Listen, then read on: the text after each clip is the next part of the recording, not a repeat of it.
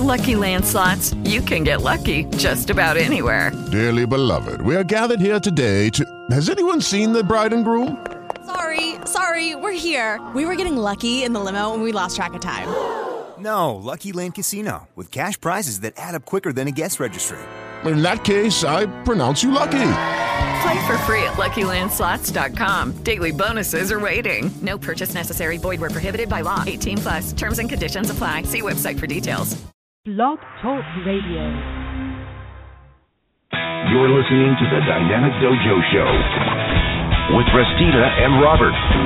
Your source for martial arts talk radio. Three, two, one. We're live.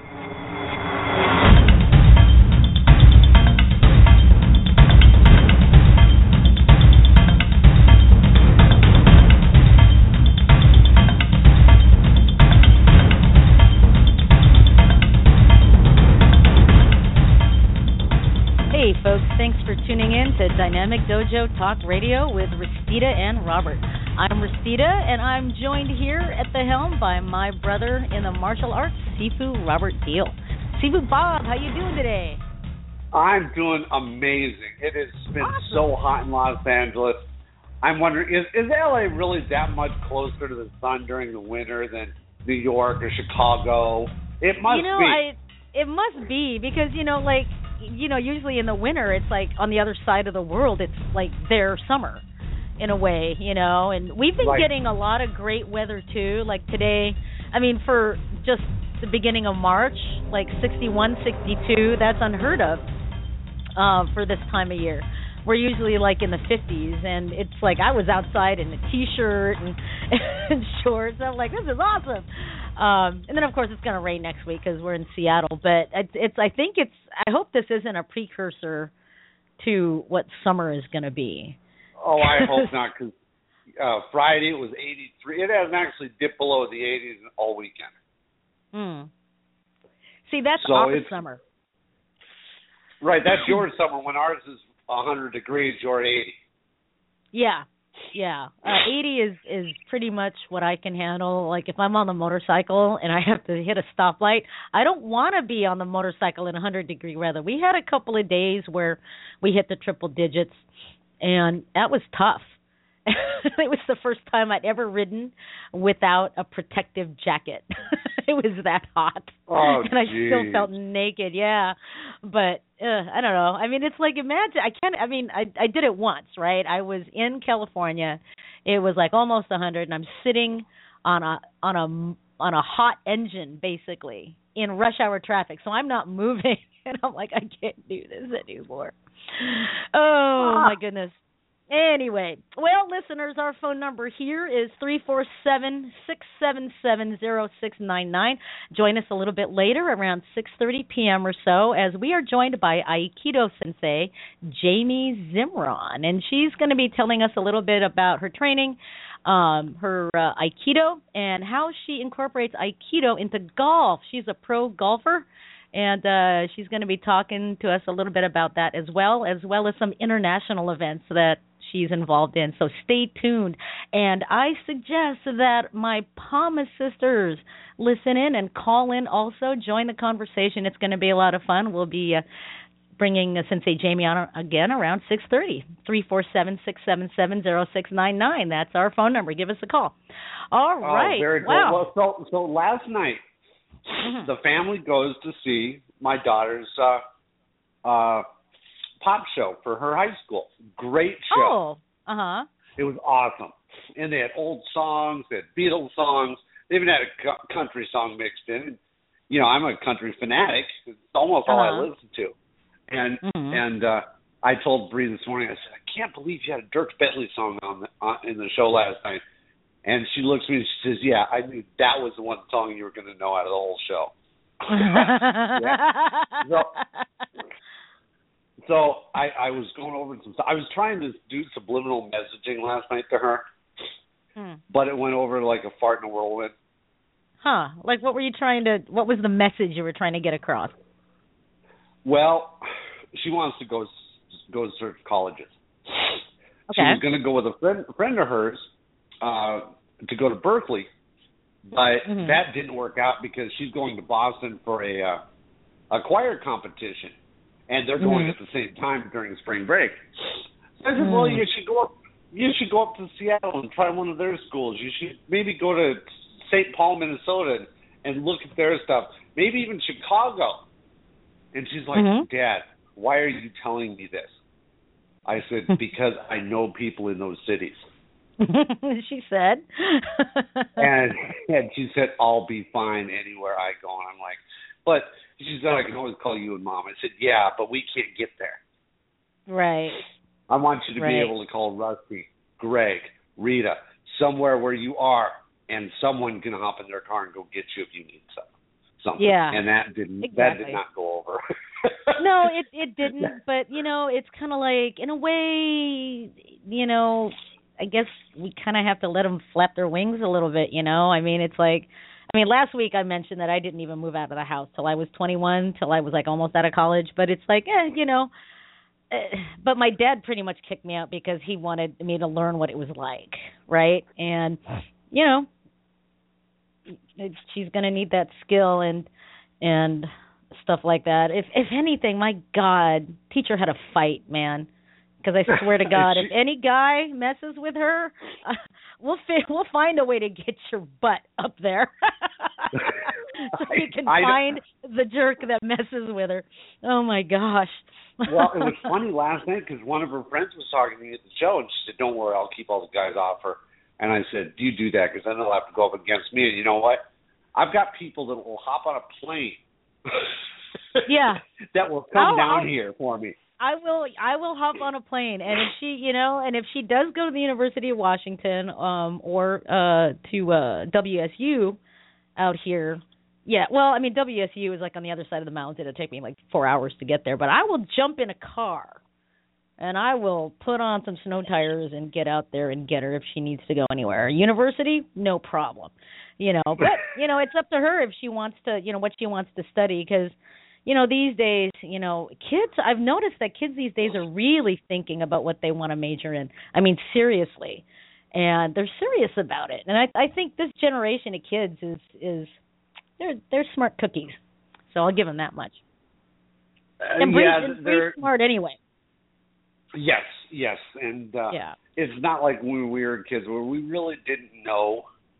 No, we really didn't know, care. Yeah, we, we really didn't care.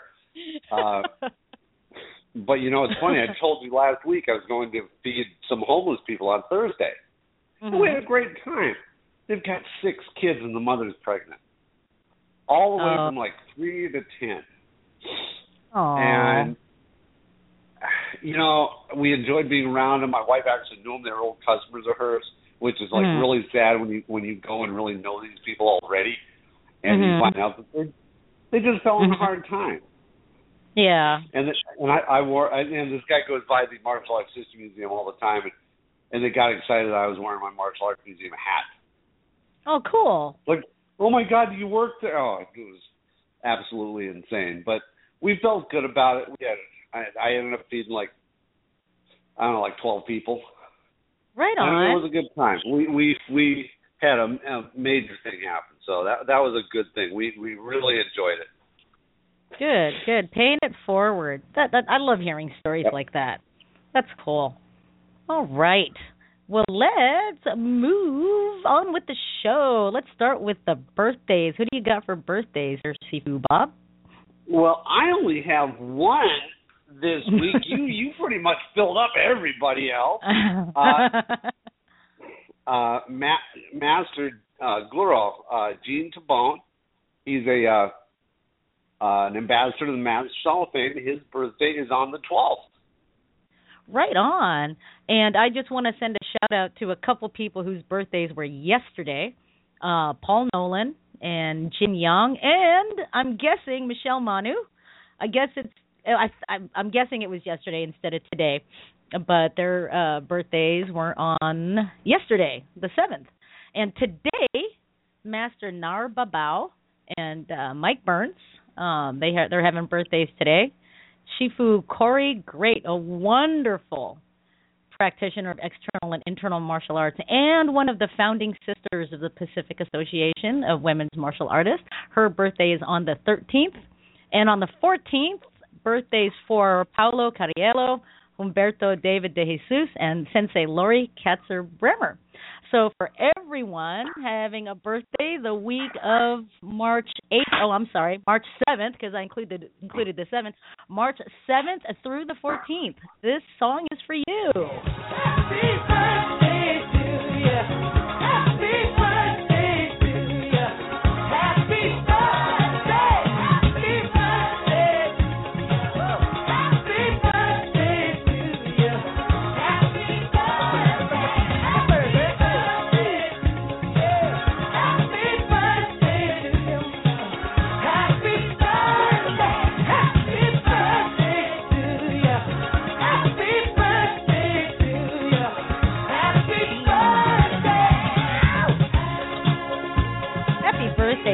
Everybody. Enjoy the birthday week. All right. Let's get to our news and announcements. Now, Bob, you are I've I've dubbed you the official Martial Arts History Museum expert of events. Because you are right around the corner from the Martial Arts History Museum there in Burbank, and uh, you've attended and are continuing to attend a lot of these great events over there. So, and there's uh, some coming up. Um, I I only know of one, but if you can kind of uh, fill us in as to what's going on lately at the Martial well, Arts History I'm, Museum. I'm opening up my events on Facebook right now, but on the 21st of the month we have uh, Shuni B Day. Uh, and they're going to preview his movie, Gor- Gorker the Protector, which is the movie oh. I saw in downtown Los Angeles. Mm-hmm. And then on the uh, 28th, we have Manuel Marquez Day, which mm-hmm. I met Manuel last weekend for. Uh, uh, these weeks are so are flowing. I know so they're like going together. together. I when forgot what day. day it was. When, uh, yeah, when May You Day. oh. And uh that that that's where I met him. I he's in, I think he's a mostly an internal artist. Uh, yeah, Manuel uh, Marquez Day. Uh, oh, I'm sorry. No, his day is the 14th. Oh, okay. So it's next Saturday, and then we have Shuni B Day on the 21st. Uh, John Cochran Day. Oh my God. Wow. on the 28th. What a legend. Yeah, absolutely. His day is on the 28th. So we have three this month. Wow. You're going to be busy. I, have fun.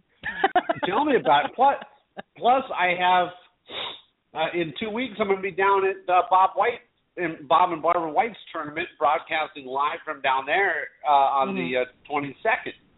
Yeah, that's going to be fun. And then uh, Gerald Okamura invited me to a, a Big Trouble in Little China film screening in Little Tokyo. That wow. is, uh, yeah, I know, right? Right? Uh, yeah, we we need to see if we can get a sound bite from him or something like that. something. Just a sound bite. Tell me. Something. Uh, yeah. April 25th is going to be Don Bear Day at the museum. Oh, very cool. So that's going to be very cool, and that's as much as I have on the museum right now. But that's three days this month, one day next. It's going awesome. to be absolutely. This is why I became a member of the museum last week. Yeah, because you're always there. You know, I mean, there I think, for yeah, you know I, fifty I bucks fifty bucks for yeah, the entire bucks. year, and it's going to pay for itself next month. I think it, I think it already did. That's awesome. Right on. Very cool. And uh let's see. I, I've got a couple announcements. Oh, I want to remind all the Masters Hall of Fame ambassadors out there get your nominations in because we still need to get the uh, confirmation paperwork to your nominees and uh, give them a little bit of time to be able to return them. So please get your nominations in as soon as you can. So that's that's my uh, plug for Masters Hall of Fame ambassadors Yeah, to get their well, nominees. And they have to remember that we're only uh, inducting 50 nominees this year. Right, right? First come, first serve. So you That's know, it. that's it. So yeah. You know What I forgot that today also is the birthday for Mickey Dolenz and Lynn Redgrave. So happy birthday to those celebrities! Yay! All right. Um, let's see. I just want to do an announcement on a Tai Chi workshop. Actually, it's a Wu Ji workshop uh, with Master Sana Shanti, and that's coming up on Thursday, March 19th at 6 p.m. And um, Sifu Brian Knack is hosting this seminar, and it's going to be held at Northwest Tai Chi in Qigong, which is located at 202 East McLoughlin Boulevard in Vancouver, Washington 98663. And the uh, this particular workshop um, explores Wu Ji in form and partner work. And for people that aren't familiar with Tai Chi, Wu Ji is uh, it's hard to explain, but in the form itself, it's the first movement where you step out uh, with your um, feet shoulders width apart and your hands are hanging down at your sides, and it's a relaxed posture where um, before the movement of the form actually starts. Right? It's like a ready posture. However, um, that posture itself is not wuji. The concept of wuji is a state of ready nothingness, ready awareness, but nothing's happening in a way. That's the most simplest way I can put it. And the idea is is to keep that mindset while being aware throughout the whole routine. Um, and uh, this particular workshop is going to explore Wuji in form and partner work, push hands or self-defense applications. And and uh, I suggest you check it out. It's uh, it's a way of uh, taking your Tai Chi to a whole new level, and it's uh, recommended for all experience levels of Tai Chi practitioners. And the cost is only thirty bucks. So check that out. It's going to be at the Northwest Tai Chi and Qigong School. All right, one uh, one other announcement here. This is uh, the 29th annual. Uh, blah, blah, blah. Let me try that again. An annual. Take two. The tw- 29th annual Yoshida Cup tournament. This is going to be held at Mount Hood Community College in Oregon, and that's located at 26000 Southeast Stark Street in Gresham, Oregon 97030. And uh, let me see if I can pull up the actual information here real quick, so that way I can uh, give a rundown on the what it was. I didn't have that note up on my up on my board. Um, this is going to be uh, the 13th, uh, the 14th, and and the 15th. Yeah, there are going to be seminars on the 14th, and the competition itself is on the 15th. And there's all there's over five thousand dollars in prizes and sponsorships to the athletes. And um, the seminars include Sensei Hideharu Igaki, who will be going over kumite sparring, um, Sensei Kiyohiko Tosa, and Sensei Shin Tsuki, with who will be going over kumite, uh, more sparring, and Shihan Toshihiro Oshiro, Bojutsu, the use of the bo. And you can register online at www.karatetmaster.com. Don't forget the T in the middle. It's not just Karate Master, it's karatetmaster.com. If you have any questions, you can contact Sensei Jay Farrell at NW Classic Karate at Outlook.com. Go check it out in Gresham, Oregon. All right, I think that's it for my events. Do you have uh, any other events there, Sifu Bob? No, other than the Masters coming up in three months from last Friday. Mm-hmm. Uh, so it's probably 12, 12 or thir- 13 weeks from uh, Saturday.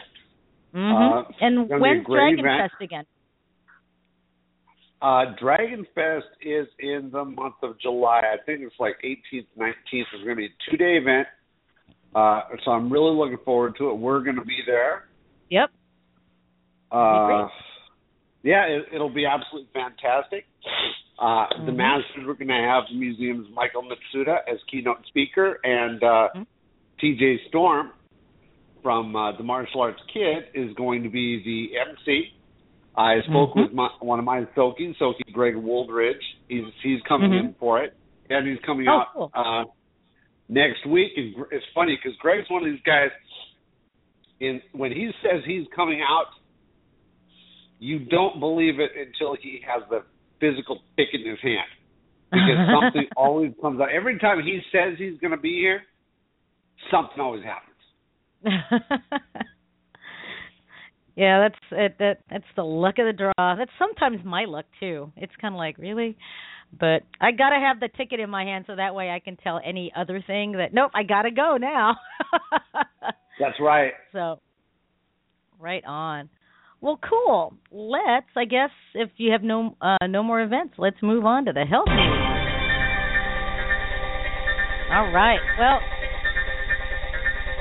today was the first day of daylight savings time, and I'm feeling a little bit jet laggy. I lost an hour of sleep. Um, and here's some uh, here's some hints to uh, to kind of keep going throughout the daylight savings time because it can affect both your body clock and your health. I mean, it's only 1 hour, but in a way it is a form of jet lag. And studies have shown that there is an increase in both heart attacks and road accidents in the days after you set your clocks forward 1 hour. Um so yeah, I mean, yeah, like I said, you know, you, you lose only one hour sleep, but oh my gosh, who would have thought that just one hour will completely throw you off? Now, um, although people adjust differently to less sleep, it's said that some people feel the adverse effects more than others, and um, there are common issues that setting your clocks for for spring and summertime may cause. Number one, it can feel a little harder to get out of bed on Monday morning. this is going to be interesting for me tomorrow. Number two, it may be difficult to get to bed at your normal time on Sunday night, um, right after the start of a DST. And number three, children may feel tired and cranky for several days after an hour's change in their bedtime routines. Now, some simple ways of making it easier to handle this hour change. Number one, Set your alarm clock to wake up just a little earlier than usual on the Saturday and Sunday before the actual switching of changing your clocks forward. Because this is going to make it easier for you to get out of bed on Monday morning. Okay, number two, eat a healthy breakfast. As soon as possible. You will be. What? What's going on over there? it, was, it was one of those pop ups. Oh, okay.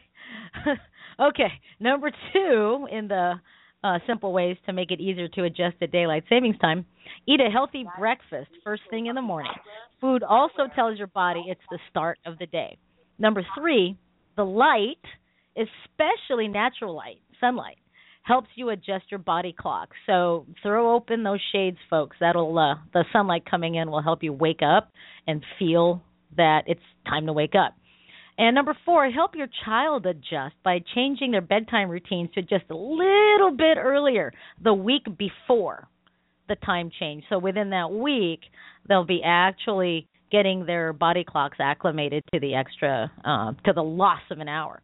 All right, now, being tired can decrease your productivity, concentration, and just your general well being. You just kind of feel blah. Several studies have also linked daylight savings time to an increased risk of heart attacks, road accidents, and sleep problems. Okay, so for example, a Swedish study in 2008 found that the risk of having a heart attack increases within the first three days after switching to daylight savings time. Go figure. Similarly, the risk decreases after setting the time clock back to standard time in the fall. Huh. Weird. I wonder why that is. Traffic accidents also increase on the Monday following the start of daylight savings time. Tired drivers is the main reason, and uh, persist for for if you have persistent problems with this, like if you're still kind of jet laggy, like a week or two later, taking supplements of the sleep hormone melatonin may help, and these should only be prescribed by a doctor. So don't ask your buddies that already have melatonin to just give you their prescription because treat it like a drug, folks. Get it from your own doctor.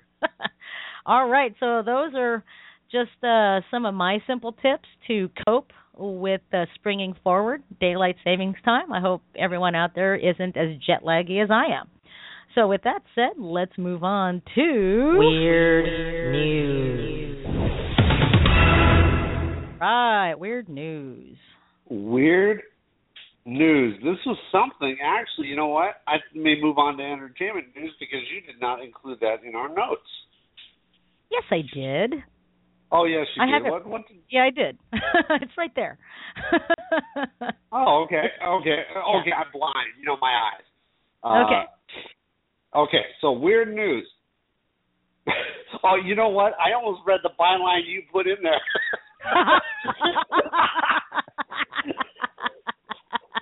I when when Sifu Bob sent me this this weird news thing, I wrote back to him in my notes. I went, "What the bleep is this?" I almost and I almost read it. and you almost read right. See, I, I should never write what I'm thinking on the notes, but go ahead with the weird news. Well, and my my wife could actually appreciate that. She's been working at a pet store for 28 years. Uh huh.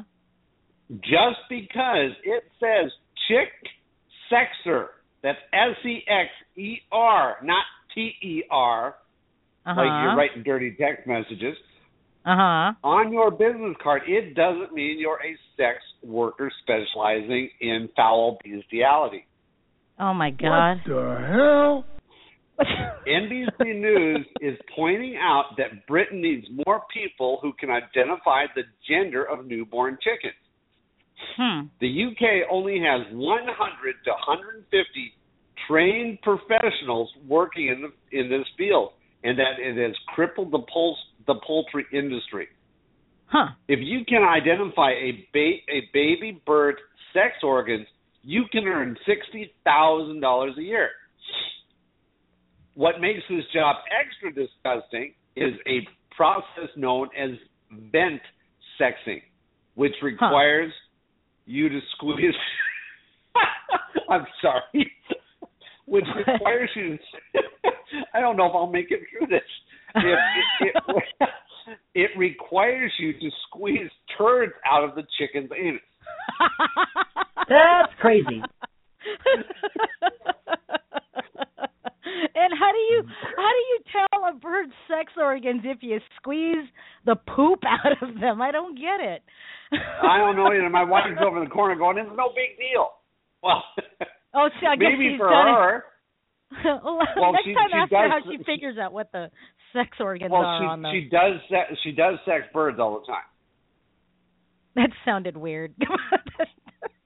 I know it sounded a little strange. This allows you to check for a small bump, which is a telltale sign to indicate whether you're holding a male or a female, according to the Inquisitr. If you haven't thrown up by now, a fabulous new career awaits you. Of, of course, our oh no, now this one I'm going to lose this. I, I'm I'm going to lose on this one. Okay. Of course, our chicken choking friends at W. and after this, I got a story to tell you. That I'm the only I'm the only one in the in the world that knows this story. At WTFARK, take this job opportunity and turn it into an excuse to make every obvious and not so obvious joke, even ones we haven't made already. Enjoy. Now, time Okay. for this story. all right. all I right. I don't I don't think I've told anybody this story.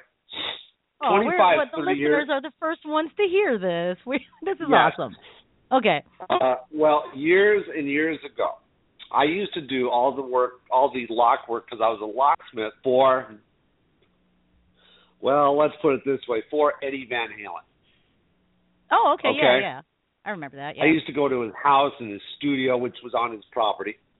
hmm This, and when I started going there, before they were finishing uh, the gate, they had this one area where everybody entered through. There was a gate at the Mhm. bottom of his driveway. hmm And on the, this this the his house was at the bottom of the hill before he built this one higher up. So the Mhm. drive the the delivery guys would drive up, I, and I swear this was a gone over by play by play by by Eddie's uh, studio manager, right? Okay. goes, okay, here's what the guy is going to do. He's going to get out of his truck because this delivery driver comes in when I'm there. We're watching Mhm. this on, on a video camera. The Mhm. guy comes in. Ha- he says he's going to get out of his car. He's going to go to the front door of Eddie's house. He's going to read the sign that says "Make deliveries to the top of the hill," and then he's going to come to the come to the top. Well, Okay. play by play, this guy gets out of his truck, goes to Eddie's front door, reads the sign, opens the damn door, and goes into Eddie's house. Oh. And Don't. everybody flipping out. I mean, Valerie Bertinelli is calling uh, the studio manager on the phone. Who the hell is this guy? Yada yada yada. Well, uh-huh. after this is all said and done, and this guy realizes he screws up, Eddie comes up the hill. Oh. And he oh, and he oh, and he comes into the studio and looks at the studio manager and says, "What if I was on the couch choking my chicken?"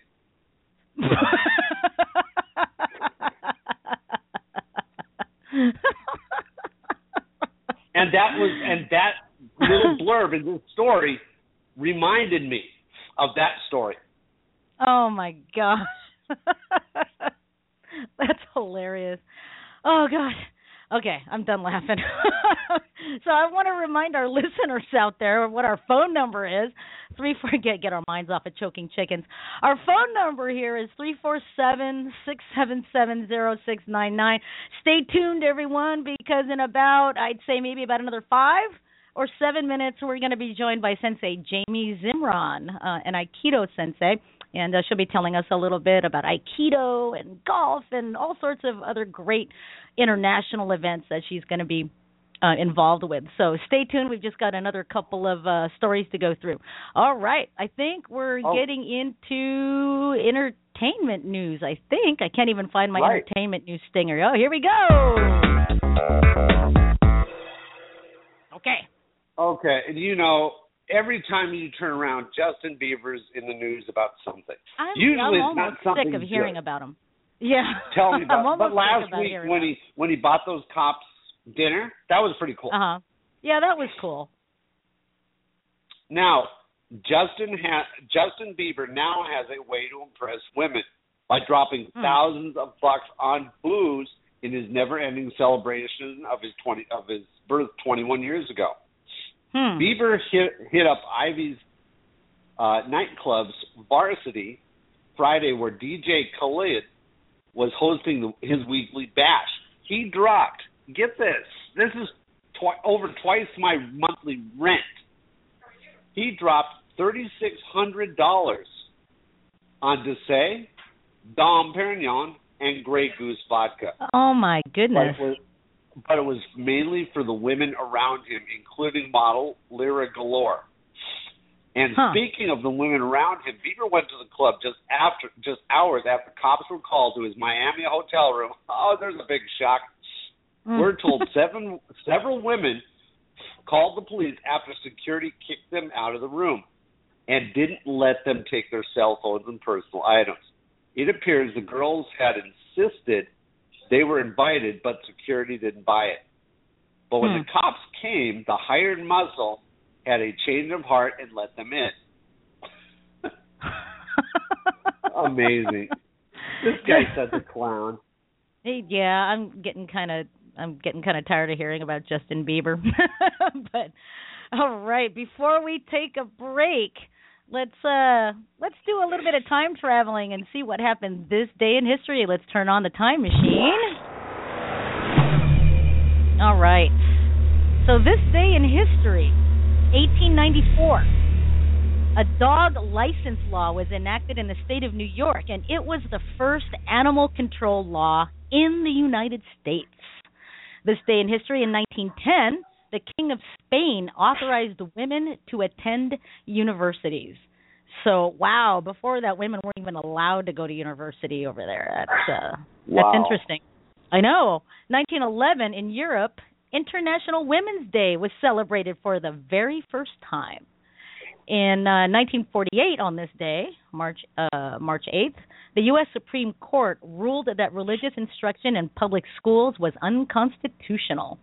And in 1965, the U.S. landed about 30 3,500 Marines in South Vietnam, and they were the first U.S. combat troops to land in Vietnam during that skirmish. And that was our time travel for the day. Let's turn the time machine off.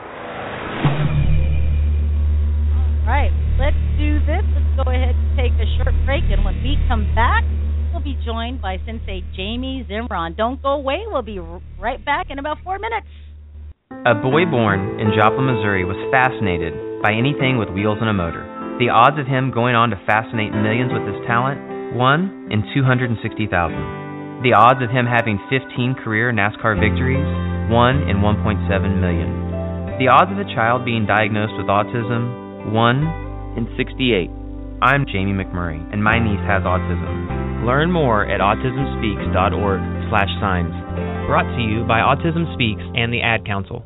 You know, a lot of kids in my neighborhood have really bullied me. There's these teenagers around my neighborhood who sometimes just ride around us on their bikes calling calling us swear words and like throwing stuff at us.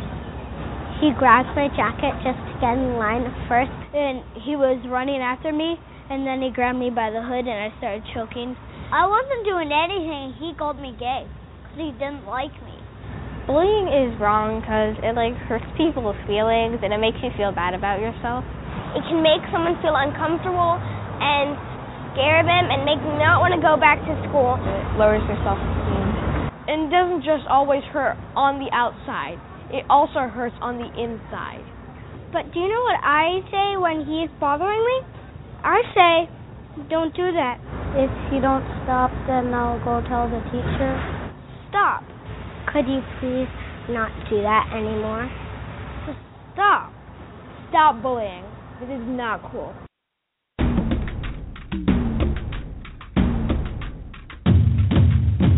Hi, folks. This is Restita De Jesus of Dynamic Dojo Talk Radio. And I just want to send a shout out to a good friend of the Dynamic Dojo show, Mr. Justin Harvey. Now, Justin's got two big passions in the world, and those are radio and martial arts. A student of Frank Dux, Justin is a true student of the arts. Now, Justin has cerebral palsy, but that doesn't stop him at all. In fact, if somebody says that something can't be done, Justin will just get out there and do it, no matter what. He's the host of The Justin Harvey Show and has had guests such as Cynthia Rothrock, Frank Dux, Ernie Reyes Sr. and Jr., Eric Lee, and many more. The Justin Harvey Show is syndicated on iTunes, so what are you waiting for? Go check it out.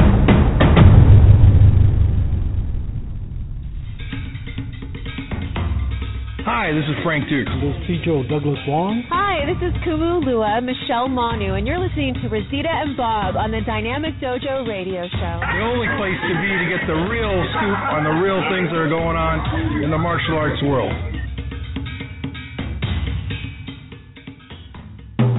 Do you have an idea for a guest or a topic that you'd like to hear on the Dynamic Dojo Talk radio show?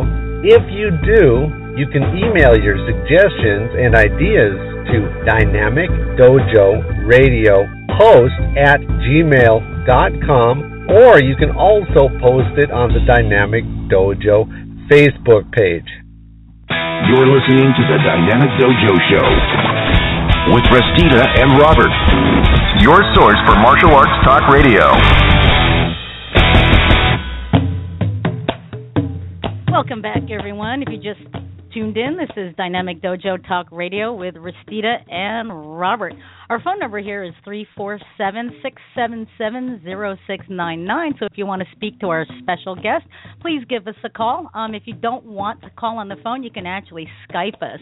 So if you go directly to the link um, on the the Blog Talk Radio uh, link there, not listening directly through Facebook or anything like that, but if you go through the link, you'll see a blue button at the top of the show marquee. Just hit it. If you have Skype, it'll connect you to Skype, and you'll be able to call us toll free, no charges whatsoever. So I just want to now uh, turn up a mic here, and I want to introduce our special guest. She's an Aikido instructor, a longtime member of the Pacific Association of Women's Martial Artists, and a pro golfer. So please help me welcome Sensei Jamie Zimron to the show.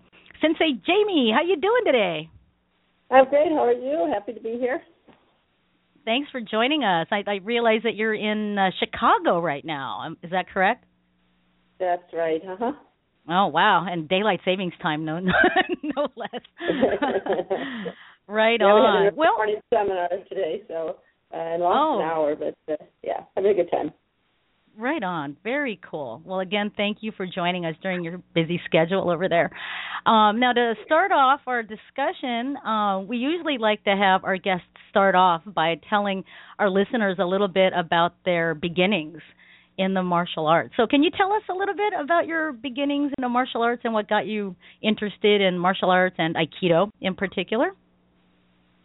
Sure. Well, I was an undergraduate at the time. I was going to Stanford University, and I was 21, I think, 20 or 21 years old. And Mhm. I found out two things. One, I heard about Aikido from uh, two of my dearest uh, girlfriends, and it sounded way too good to be true. they described this martial art that was based on principles of harmony and cooperation, nonviolent conflict resolution. They said that the teacher spoke in metaphors of nature and that the Mhm. atmosphere in class was actually supportive and cooperative. It wasn't uh, competitive. It wasn't hurtful or harmful. And I said, yeah, yeah, this is just too good to be true. So I Mhm. went very, very skeptically to my first class. It was at the opening of winter quarters, so it was January 3rd, 1976, and I had heard about this over vacation time, right? So I went to class, as I said, very skeptically, just couldn't possibly be that good. And Mhm. and behold, it was. they were telling the truth. And uh, it it was just uh, amazing. I must say, my beginnings were not that easy. I wasn't that great at the rolling and falling part of it. I was always Mhm. a very good athlete, but the tumbling kind of thing really was difficult for me in the very beginning. Uh, but there was something very, very natural to me about Aikido. It felt like I, I just understood it in my body, and it was revealed to me. I would say later on that I, it was so familiar because I had been a golfer since I was seven years old, and I was actually a championship junior golfer. And the, the circles, the spirals of the golf swing, the sense of extending your energy. I couldn't have called it that at the time, but uh, the way that you hold a golf club, it flow your energy down the club into the golf ball was very similar to the way that you use a bokken or a sword. And Mhm. the movement of the backswing is very similar to a throw we have called kokyunage, kind of to the back, and kokyunage, mm-hmm. a breath throw to the front, was like the, the follow through motion of the golf swing. So all that was just really, really familiar to me, and I just fell in love. What can I say? Wow, very cool. So Aikido was your first martial art then? Yeah, absolutely. It was my first martial art. I, you know, I can't really take credit for having been looking for a martial art or self-defense or empowerment Mhm. or health and fitness or uh, Mhm. none of that. I really didn't have a clue about it. I just heard about this incredible practice, and uh, the teacher, Frank Doran Sensei, has since become, I would say, one of the top American instructors worldwide. And he was uh, he was a actually a Marine drill sergeant and a career police officer, a career cop who left all that to teach Aikido full time. He was in his 40s. Wow. then. Yeah, he it just was so transformative for him. He was had also been kind of an old judo guy in his, all of his training, so he had a lot of martial knowledge. And at the same Mhm. time, the philosophy, the meaning of Aikido, the purpose of Aikido spoke to him so deeply that he actually left like a, a pensioned career to teach Aikido full time. And Joan Baez Wow. started training. She, she lives in the area, so she was training during that period, and it was just a, a tremendous time to be doing Aikido at Stanford in particular, and in the Bay Area, which is I kind of considered Aiki Mecca outside of Japan. that's a that's an awesome way to put it. And wow, that's that's that's really cool. I I very briefly did aikido here in Seattle, very briefly until I injured myself. And then my schedule got all weird and I couldn't I couldn't uh, take classes anymore. And I understand what is attractive about it. You know, it was you know, I was I I came from a hard martial art and when I started studying aikido, I was like wow this is so me this is this is what i what i'm like on the inside you know this feels so Mm. natural and i was so bummed when my work schedule took me away from that i was like oh come on and well, uh it's, it's, hopefully it's, it's interesting. It's interesting you say that, but I don't mean to be sort of an Aikido chauvinist. But I must say that we we met through women's martial arts, and it's I've been to teaching at the National Women's Martial Arts Federation, PAWMA Pacific Association of Women Martial Artists, uh, co-founded the Association of Women Martial Arts Instructors. All of these places where, where I've had the opportunity to train with and also teach martial artists from all kinds of different martial arts, which we're very lucky to do. We've, as women, we come together across martial arts lines, and I can't Mhm. tell you uh, how many women have come up to me at, at many of our training camps and said, you know, after I get my black belt in whatever their art is, I really want to do Aikido. Or when I grow up in martial arts, I want Oh, to do Aikido. Oh, yeah, yeah. and uh, even um uh Colleen Gragen, Sifu Colleen Gragen actually started training in Aikido and uh, a number of others, uh, really advanced instructors, Sifu senseis, have begun to study Aikido and you know a little bit later on in their careers. Or i hate to say i've actually had some converts to aikido. I, I think that like you said it it feels like it matches who you are on the inside. And Mhm. there's something about it that is just so universal uh, to our beings i think. And that more kind of peaceful way of being powerful. And knowing Mhm. that that those two things aren't contradictory. Peace and power can really go together, and that Exactly. there's a certain kind of I, I don't know sensibility there that as women, but not just as women, I think as human beings that we all really resonate with, and there's such a generic kind of truth to the way that we learn and practice in you know, and we learn to use our energy and our mind, body, emotion, spirit all as a unified whole, which is the I Mhm. in Aikido, a loving integrative whole that just speaks to us all and it can inform our entire lives actually. Yes, indeed. And yeah, I hear I hear a lot of the same thing too in, about Tai Chi. Well, when I can't do MMA anymore, I think I might do Tai Chi. it's like really okay. okay, go ahead and wait till you're old. All right, I get it. oh my goodness. All well, right, one, and one, uh my, one of my joys one of my joys is actually teaching everybody how to roll and fall and making that something that's accessible because I think we all need to have that skill and even in martial arts where you don't roll and fall and even for me where that part of it was the most difficult in the beginning it's something that I think is a really valuable skill uh, that we can all use and I really really love teaching it and helping people who who don't roll and fall in their martial art to actually have that ability. mhm. Yeah, I, I mean, softer, it, more with, fluid.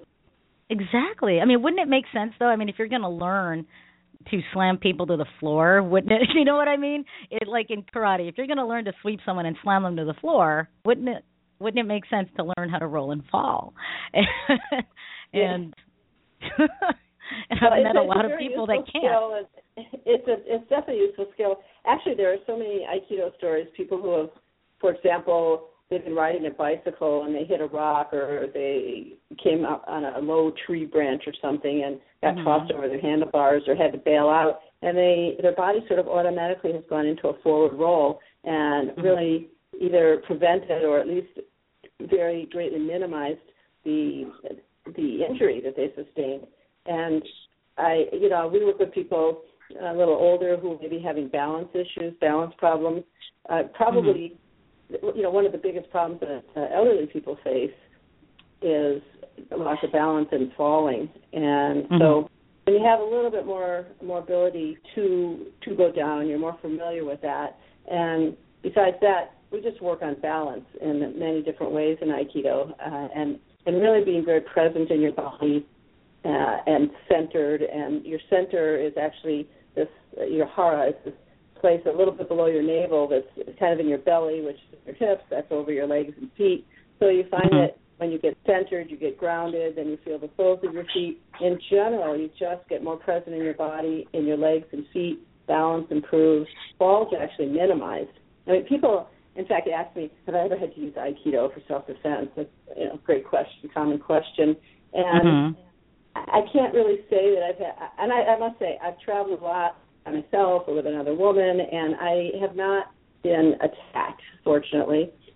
But I think that I use my Aikido all of the time because of the way that I am, am in my body, and because there's a whole embodied sense of power that says, "Hey, I'm not a victim. Now I'm not here to Mhm. be aggressive at you, but also don't don't mess with me." Right?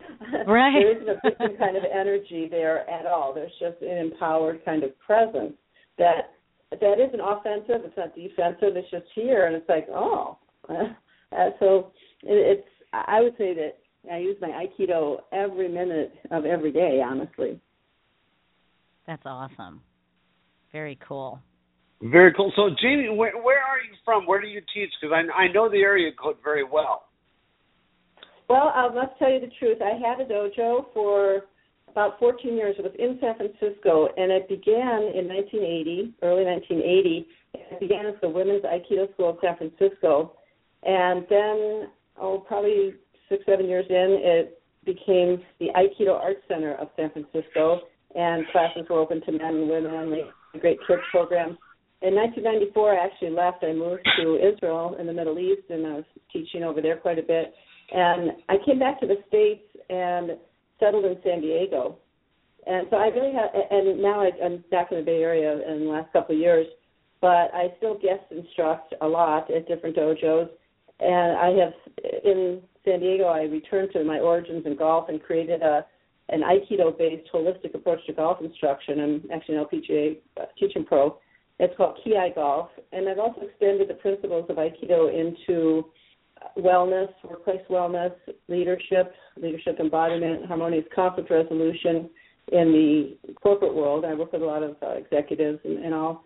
And then I have a really cool program called Where Business Meets the Green, which is about golf, Ki Golf, and business.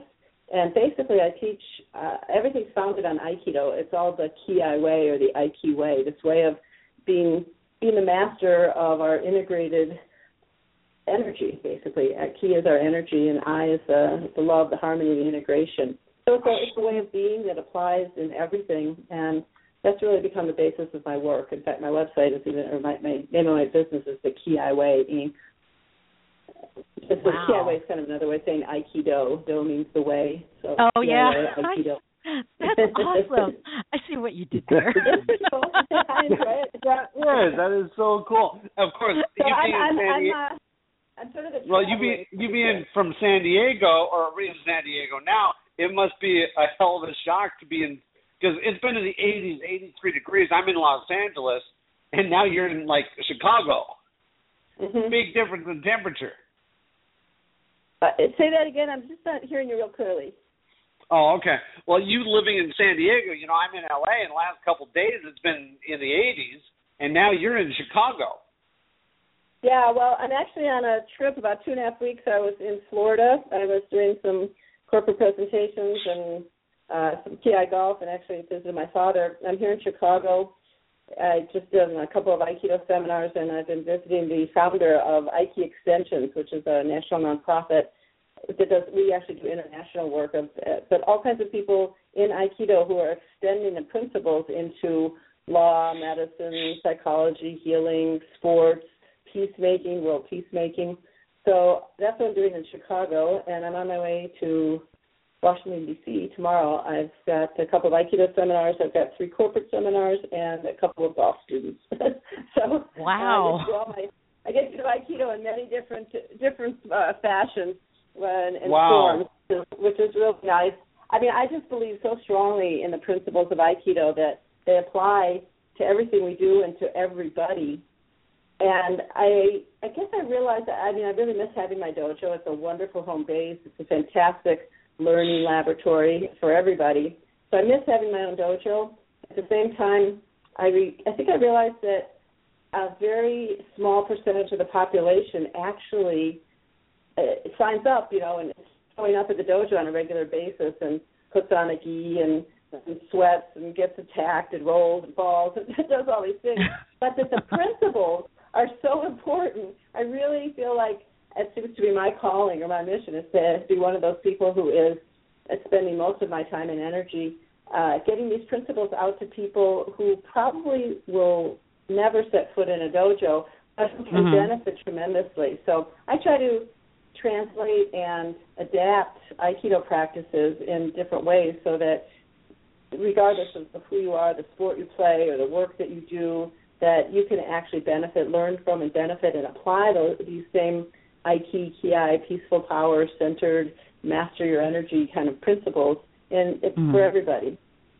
So I I've become kind of this traveling sensei, I would say. Uh, so I don't really have my own dojo these days, but I I do love the opportunity to teach at different dojos, and including not only Aikido dojos. I've been very fortunate to Uh, be able to teach sometimes at jujitsu schools, karate schools, judo dojos. It's it's really a great great honor and pleasure.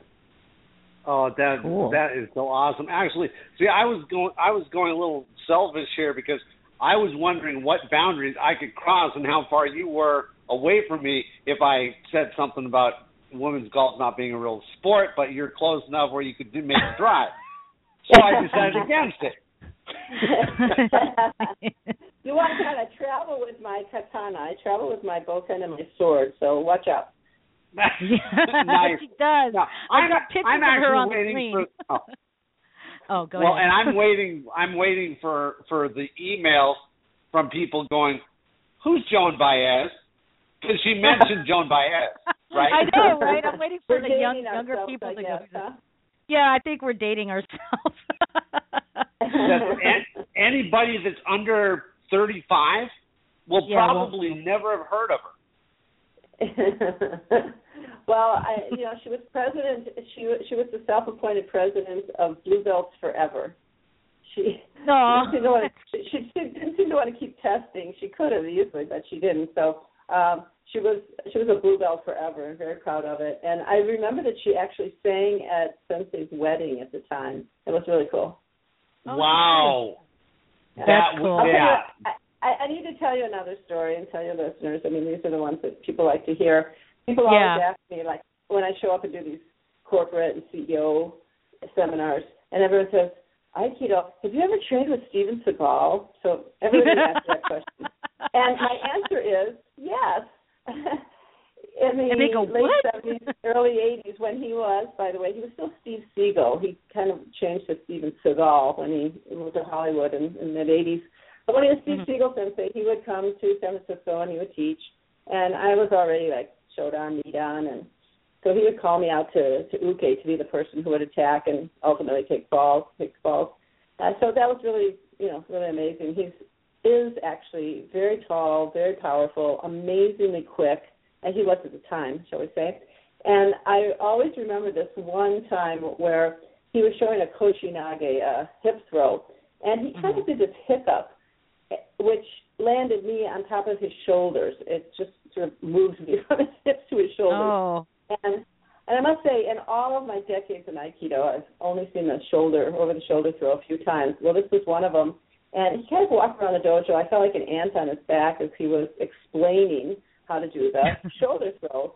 And then it was I was sort of contemplating my my fall from the top of the Empire State Building, and then it was like. but uh, that was interesting, and I actually saw him sometime along the way in the '90s. We invited him to teach a seminar in San Jose, and I remember he found me on the mat and he asked me some personal questions. You know, did I sell my motorcycle and when did I cut my hair and stuff like that. Uh, but then he did a a kotegaeshi on me, which is the Mm. turn the wrist over kind of throw, Mhm. and you can take a back fall or you can sort of uh, take this high fall in the air that makes you flip around your wrist and do a whole flip in Mhm. the air. And I must say, I always remember that he just turned my wrist over. It was not a a hard uh, throw at all. It was just his normal amount of ki and of power. And I remember that I never sort of jumped and flipped over my wrist so hard and fast in my life. it was really, uh, it was really quite amazing. His his ki, is she is very very powerful. Now we can talk about many other things about him, but I will say that as an Aikidoist, he really really has a, a, a tremendous command of, of his energy and of the art in that regard. And he had actually spent a lot of time in Japan training as a younger man. Did Did you Very hear how politically correct my he other was? big 'Cause claim I- to wait, my other big claim to fame is I used to turn him down for dates. So. Oh. Well, I the, the company my family owned did some work for him in the '80s, and he was absolutely the nastiest individual I've ever talked to on the phone. Mm. Aw. the rudest. And then yet two days later, I talked to his wife Kel- when he was married to Kelly LeBrock, and she was a, an absolute sweetheart. Yeah.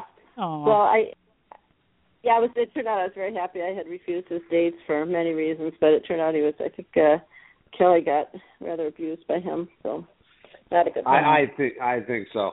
Uh, so you know, you're you're uh, you're a pro golfer. We've said so many times. Talk to us a little bit how you incorporate the Aikido principles into your golf instruction. Obviously, you're you have no handicap. You're a scratch. You're a scratch golfer as well. So tell us a bit, a bit about about what you do, how you do it, and what principles you use. Well, interestingly, the, in golf jargon, golfers actually call their clubs their blades and their sticks, like what kind of blades you got, uh, Callaway's, TaylorMade's, whatever. So that's the jargon, and it turns out that there's actually sort of a blade edge to an iron in golf, and the Scots call Right. them sword irons. So that, there's a certain basis right there. But though I noticed that the way that you place your hands on a bokken or on a sword Mhm. is very, very similar to the way you hold a golf club. It's just that in golf we actually uh, overlap one of the fingers so that the hands connect. And in holding a sword, the hands are still separate. But the sense of extending your energy through the blade of the sword is like the shaft of the club.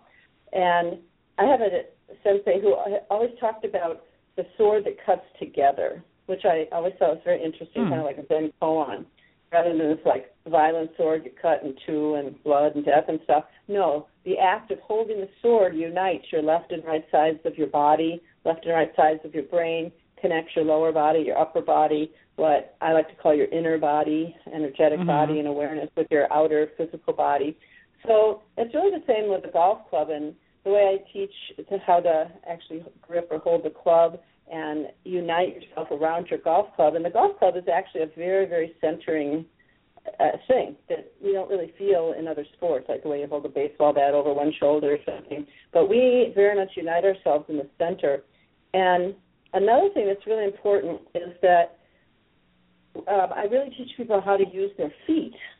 And it seems like in golf there isn't much footwork, but because we're not really going anywhere, running around like in basketball or tennis or something. But uh, footwork is actually very, very important in using our feet to engage our hips and then have the upper body move in conjunction with the lower body. And this is something that really is not taught a lot in golf. A lot of golfers are taught to a lot about their shoulder turn and take the club away with your hands, and they're in their upper body rather than in their what we would now call the core, and then the center and the lower body, which is really where in martial arts we learn to to find and generate our power in the center and in, from the lower body, and let that flow in a relaxed, Mhm. powerful way when we make a punch or a you know strike or whatever. So um, that that kind of stuff's real interesting. Balance, coordination, sequence of movement. These things all come from martial arts, and also focus. Just to focus ourselves in our center and to be aware, to have that mind-body connection, and to be in control of our body parts. This is something we certainly utilize in martial arts, and also a very relaxed kind of power. Uh, Mhm. Because in golf, to generate club head speed, which is what allows a golf ball to really fly and, and to achieve its, its proper distance, that happens when we have that stable, uh, stable base and stable core, and and center, and then the upper body can be connected and relaxed. So we I teach that a lot in KiAi golf, and these things are absolutely transformative for golfers. They're like, oh my god, why didn't anybody ever show me this before? and I also, mm, let me say something else. I also actually two things. One is I use a sword. I actually that's why I travel with my katana, you know, um, because it actually shows where the face of the club needs to be throughout the golf swing. So I demonstrate the whole golf swing using a sword, Mhm. and then people start to understand where they how they slice. I mean, literally, they, you'll slice the ball or you'll cut across the ball. That's the language we use in golf, and you can see it when when I demonstrate using a sword rather than a golf club, where the slice and the cutting across and all that comes from. So that's very very interesting. And then one other really really amazing thing is I developed something called the Ki Golf katas, and katas Oh, wow. martial arts. Yeah, it's it is a wow. Um, it came to me. I'll tell you, it was like a revelation about 15 years ago. Cool. But what happened is that uh, golfers always complain about being inconsistent. That's one of Mhm. their biggest complaints. They're always looking for more distance, more accuracy, and above all, confidence and consistency. Well, here's the thing the martial arts masters, their wisdom was to put all the complex movements of martial arts, punches, kicks, etc., into a kata, into a form. And that way, Mhm. you could teach that form, and as a student, you could go home and practice that form, and then you get uh, critique and you, you improve your form. The form is basically correct, and it's got Mhm. proper positions, proper transitions of movement, it's got proper qualities of movement, and then you repeat and repeat the form. And we know that we see a white belt and a black belt perform the same kata, and it looks entirely different just over repetitive uh, correct practice. Mhm. So I was walking down the beach one day in San Diego, twirling my jo, and all of a sudden the golf swing appeared, and I had this, this revelation in my mind, and which was that the golf swing is a kata. It's a repeating form of backswing, downswing, impact, follow through motion. And out Mhm. of that, using using my my jo, my stick, and golf clubs are like sticks, right? And I, I developed the Ki Golf Katas to teach the golf swing as a correct repeating form. And so it's really been so helpful and actually transformative to golfers to actually understand the golf swing as a kata, to have something they can actually practice at home and they're not wondering if they're on plane and off plane and should they be here and should they be there, all the things that golfers get all messed up in their minds and they're tweaking this and tweaking that. No, here's the kata, practice the kata, and you will develop the correct muscle memory. And until you get to that point where, as the master said, the purpose of kata is to throw away the kata. You don't need it anymore. Oh, it's cool. internalized. You start doing it automatically.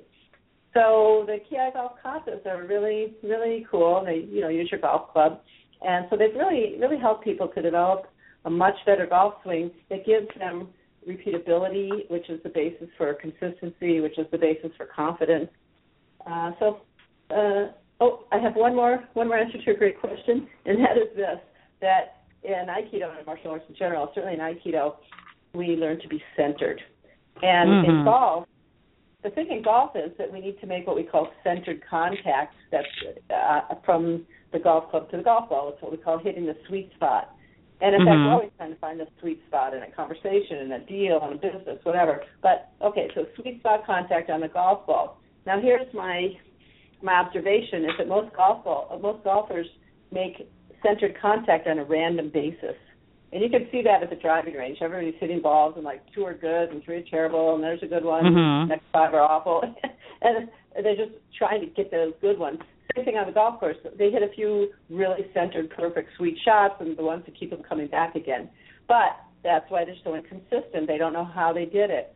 So here's my theory is that if I'm centered and I move in this centered, properly sequenced way, like in, Mhm. in, in the concept that, that is based on being centered and sequenced. Okay, so I'm centered, I move in a centered way, I'm going to come out with centered contact. Centered plus centered Mhm. equals centered.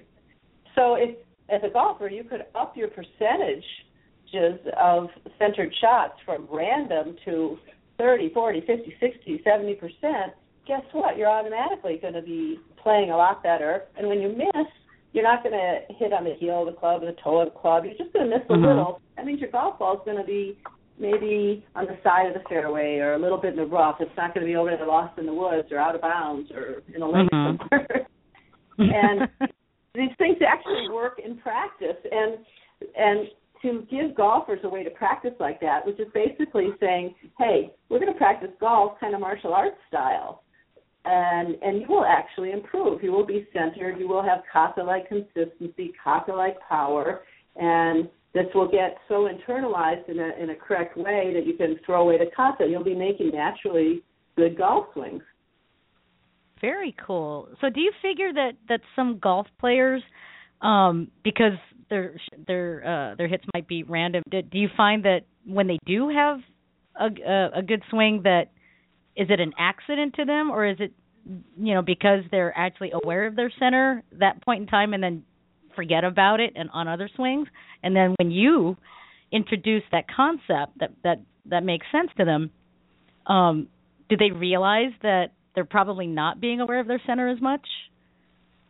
Well, Before. a lot of golfers, uh, just your average golfers. Just a lot of them start to realize, oh, that's why this isn't working. That's why all those lessons I'm Mm. never really getting anywhere. no one really showed me, explained to me. No one gave me a way to practice this like this before, Mhm. and and it's kind of like a revelation, but it makes so much sense. It's like really common sense. I, I never forget one guy. He was probably like I don't know, 78 years old, and he said, "God, I really wish I was 20 now." Uh, because I could really play golf well, I could probably live my whole life better if I would have known this when I was 20. Um, That's so, awesome. yeah, it, it's really cool. In fact, I really feel that these principles, Aiki, Kiai, whatever, uh, I'd love to see them taught in first grade. What I mean by that is that we teach kids reading, writing, arithmetic. Those are basics. Mhm. What if we taught them the basics of these, just a couple basic ideas? You are ki, chi. You are life Mhm. energy. It's in your body, and it works through your mind, your emotions, your body, your spirit. And here's how it works: there, you get centered, balanced, connected, um, integrated, breathe, relax, flow. That's how it works, and you're in charge. You are in charge of your energy, nobody else. So you get to Mhm. be a little master of your energy, and then throughout your life, you with, with your particular interests, loves, personality, passion, uh, talents, will decide to do whatever you do with it. What you decide to do is what you decide to do. You will you will learn the technique for for golf or for singing or for uh, woodworking. It doesn't matter what it is, but Mhm. whatever your passions are. But here's how you're going to bring yourself to it. So what if we could outfit kids when they're little to understand that they're what they're made of. They're made of this life energy. It's in their body, and they think and they feel and they move, and then they connect that to the tools of their trade or the things that they're interested in, and they're the ones in charge of it. So they need to know what to do when they get stressed out or when adversity hits or when they're having trouble. Mhm. And they need and they understand the learning process. They understand the the getting better process, that sort of white to back black belt process in anything that that we learn to do. I mean, Mhm. that what's really cool. I mean, I think in martial arts, the that whole developmental process from white to to color to you know brown, black belt, higher levels of black belt. That's that's just a learning process that we go through in everything. I mean, there's Mhm. just like blue belt golfers, you know. There's, um, I, I I wanted to. I remember I wanted to learn to play the banjo. I was like a complete beginner. Um, you know, and, and so you just start, and but this is the learning process. This is how you bring yourself to it. I think that it would be awesome for every every human being to know that and to get that as basic education. Mhm. I would love to see something like that happen. I mean, it's like you know, and kids learn through movement. You know, it, it, yet I'm a firm believer in that kids don't don't learn just sitting at a desk looking at numbers. You know, that kind of thing. They learn Yeah, through exactly. experience. You know, and and I think something like that, you know, would be you know, and teaching it to them through movement. Um, w- would be awesome. You know, it, I think every school should have some type of movement um, class like that, other than PE. And even then, like PE is like being taken out of a lot of school systems right now. Um, but yeah, but definitely. I know that's like a crime. It's just a crime against our children and and our nature that that's that that's happening. But um, I think what I discovered is that here I learned to play golf when I was a kid, and I was a good athlete, and it was good. Uh, that was, it was great. It was awesome. What Aikido gave me was the actual concepts to understand what I was doing, what I was being taught, and what I Mm, sort of naturally knew. And so I think that we could teach anything with more of this kind of awareness. We could teach basketball or baseball or it really doesn't matter. It would be nice if we taught PE with more consciousness of energy and energy dynamics, body mind connection. If we talked Mhm. about things in that regard, which is entirely possible to do. It's not a big big stretch or leap at all. We could just Mhm. um, take things a little bit deeper and and uh, in everything, and uh, and uh, I think it, people could get that education, you know, and kids could get that education. Definitely. That would be cool. I'd love to see that. I'd love to see that. That'd be awesome. Now, like seven Well- years old, you got into golf. Now, like a lot of people are like getting into little league and stuff like that. But what got you interested in golf at such a young age? well, just because my parents started playing, and this was way back when, and who knows what got them interested. I think their friends started playing, and so I mean, when I was seven, my my mom and dad started to play, and there was a little par three golf course. I grew up in the Midwest, and uh, we went down to this little par three and started playing, and I just had a, a kind of a natural ability. And I actually became the Wisconsin State Junior Champion when I was 13, and I Wow. was a state champ a number of times. And then I played some national tournaments and was ranked in the top 10 nationally. I, I at the time, I mean, I had the ability to to go on the tour, but the tour wasn't anywhere near as developed as it is now. And when I got accepted to a good university, it was kind of like, hmm, I guess I'm going to college. and the, the fates seemed to have something else in mind for me, uh, which was Aikido and this whole other path I took rather than, than golf. But it's been really kind of cool. It's been like a great big Aikido spiral to to come back and on an upward upward spiral to Aikido uh, to golf Mhm. and to be able to bring Aikido and psychology and fitness and sort of holistic approaches back to golf.